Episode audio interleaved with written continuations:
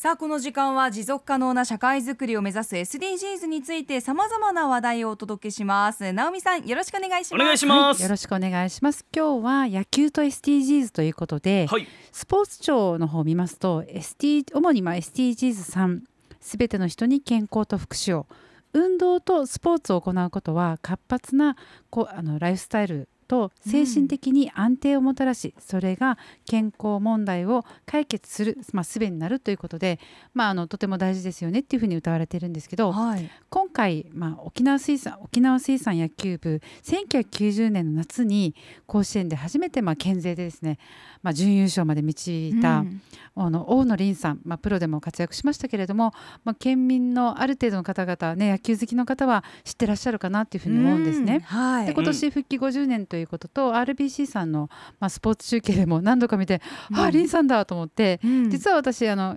牛川東中学校という出身なんですけど、はい、そちらでリンさんと同じ、まあ、あの中学生生活を過ごしたっていうことで、まあ、中学校時代から非常に有名だったんですね。全国からまあスカウトマンが来るようなとても有名な方だったんですけど本当の同級生ってことですか？ああ本当の同級生です。であの、はい、何度か一応あの中学校時代もあの、はい、あの、なんかお話しした経験はあるんですけど、あのちょっと鎌田につないでもらって、リンさんとつながったんですけど、まあ、彼は今沖縄でですね3年ぐらいなんですけれども野球普及を目的とした NPO 法人野球未来琉球を立ち上げています。で、県内の未就学児小学校の体育の授業で今野球っていうのがほとんど知られなくなっているので野球体育という名前で野球を体育の授業として活動しています。で先日ね残念ながら、まあ、高南高校あの甲子園で敗れてしまいましたけれども、うん、まあ、野球って、まあ、あの通じて皆さんと今日はいろいろ考えていきたいなというふうに思っています。はい、でまあ、なぜ野球を普及させるのかまずはお聞きください。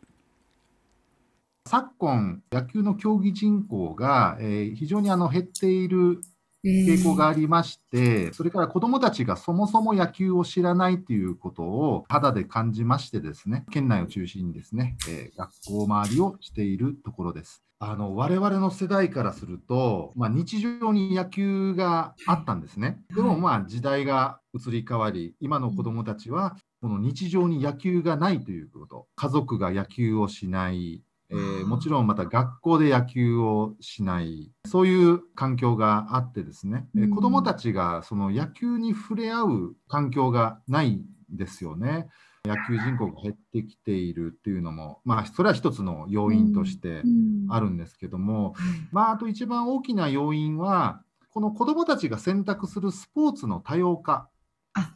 まあ、沖縄だと、まあ、琉球キングスがね、盛り上がってますけども、バスケに憧れる子どもたちが増えたりとかね、あとサッカーだったりとか、最近はあの、まあ、卓球、子どもたちは興味を持ったりだとか、えー、もう本当以前、本当に昔は、えー、自然に子どもたちがその野球をするっていうそういう流れがあったんですけども、世の中にですね。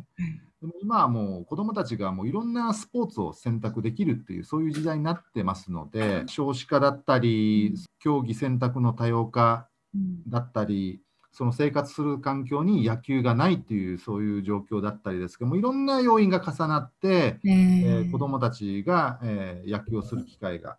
なくなってきている。うん。野球人口が減っているっていうのはよくね、うん、耳にしますけどあのまあ、できる場所がなくなってたりとかそう、ね,、いうタイミングがなくなってたりも影響するのかなとちょっと思いました、うん、お話伺ってて。うん、うん白月さんいかがですか？そうですね。僕あの情勢首里中首里高と、まあ、ずっと野球部だったんですけれども、うん、首里ポンこのね小学校の時って僕なんか時代って一つの小学校に二つ少年野球チームがあるっていうのが普通だったんですよ。僕たち情勢で言うと情勢とテラカープとか、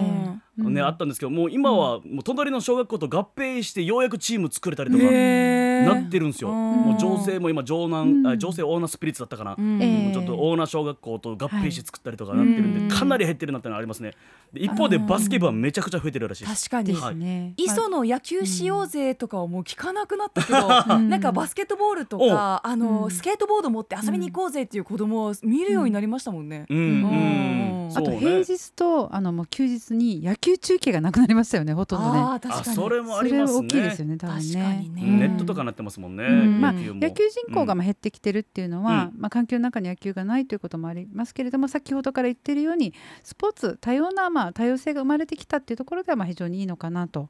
ただ、まあね野球の視点からすると競技人口のまあ減少っていうのは辛いだろうなっていうふうに思うんですけれども、あのまあ野球を通じてご自身の成長も常にあの大野さんは意識してきたっていうことと子どもたちのまあスポーツを支える大人の声かけについても合わせてお聞きしましたのでお聞きください。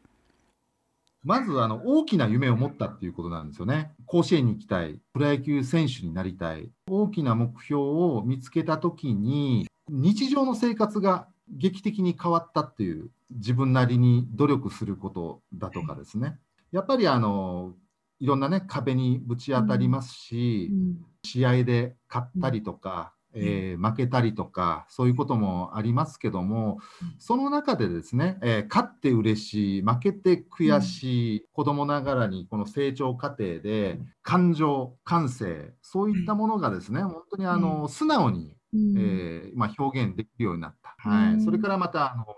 え仲間と協調することだったりだとかね、まあ、野球ってボールは来ないんだけども、あの打球が行く方向にバックアップっていう言葉があるんですけど、相手がミスしても後ろでカバーしてあげる。人のために、仲間のために、仲間のミスをバックアップしてあげる。人間としての人としてのあるべきものを、あのその野球を通してですね、学んだっていうのは強いですね。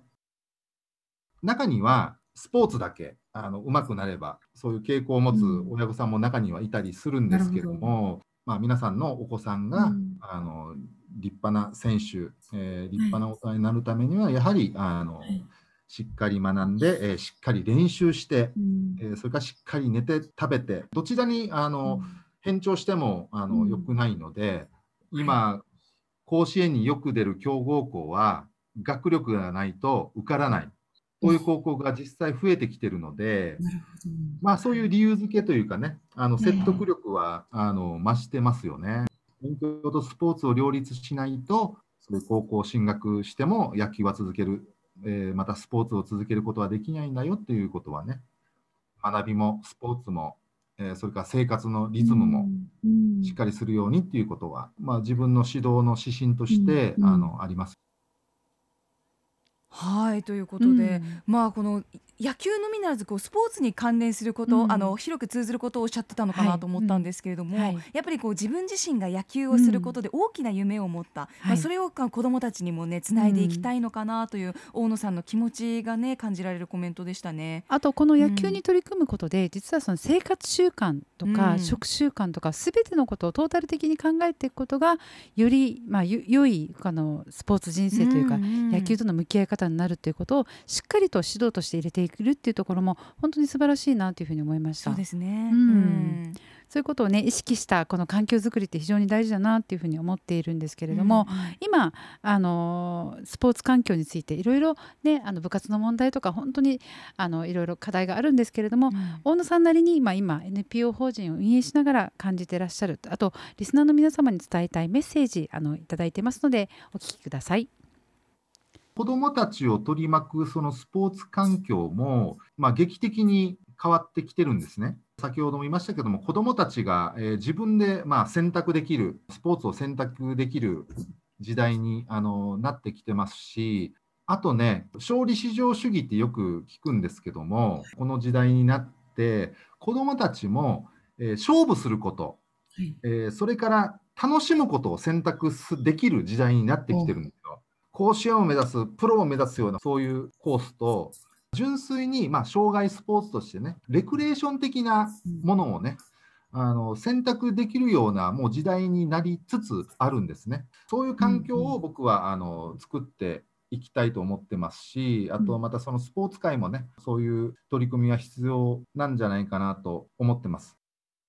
NPO 法人を立ち上げてですね、県内の保育園、幼稚園、それから小学校に体育の授業を、その野球体育を歌ってですね、子どもたちにあの楽しく伝えるという、そういう活動をしてるんですけども、えー、実際、えー、訪問している学校から、えー、報酬はいただいてないんですよ。これ全くのあの無償で、えー、その野球体育をさせていただいています。ですから、あの県内の保育園、幼稚園、それから小学校の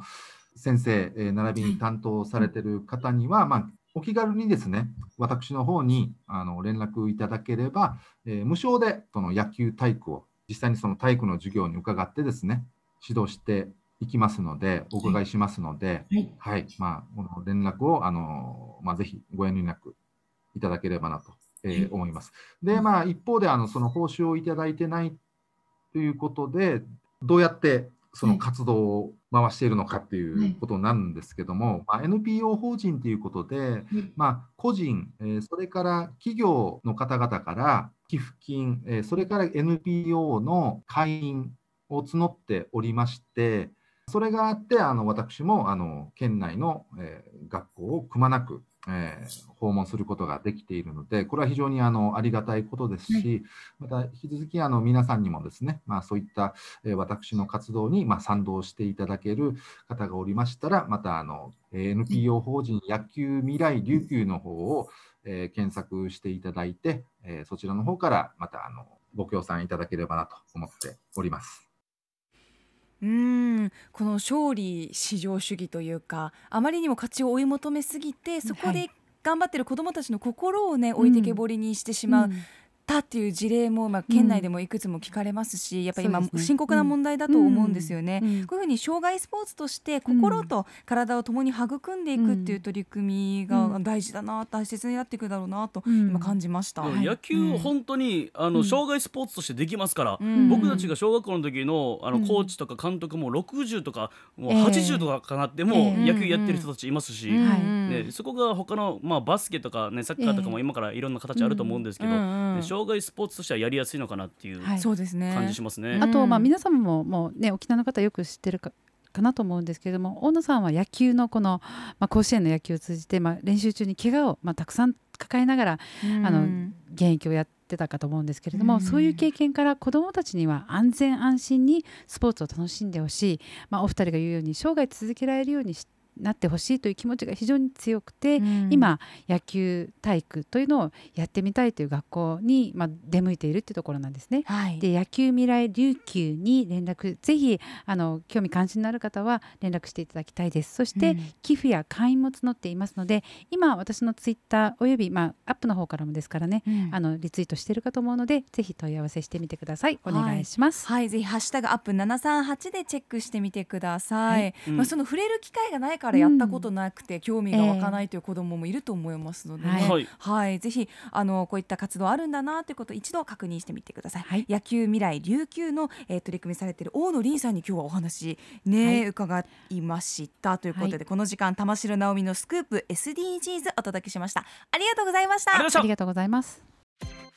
アップのポッドキャスト最後までお聞きいただきありがとうございました。生放送は平日朝7時から。FM921 AM738 RBC アイラジオ。県外からはラジコでお楽しみください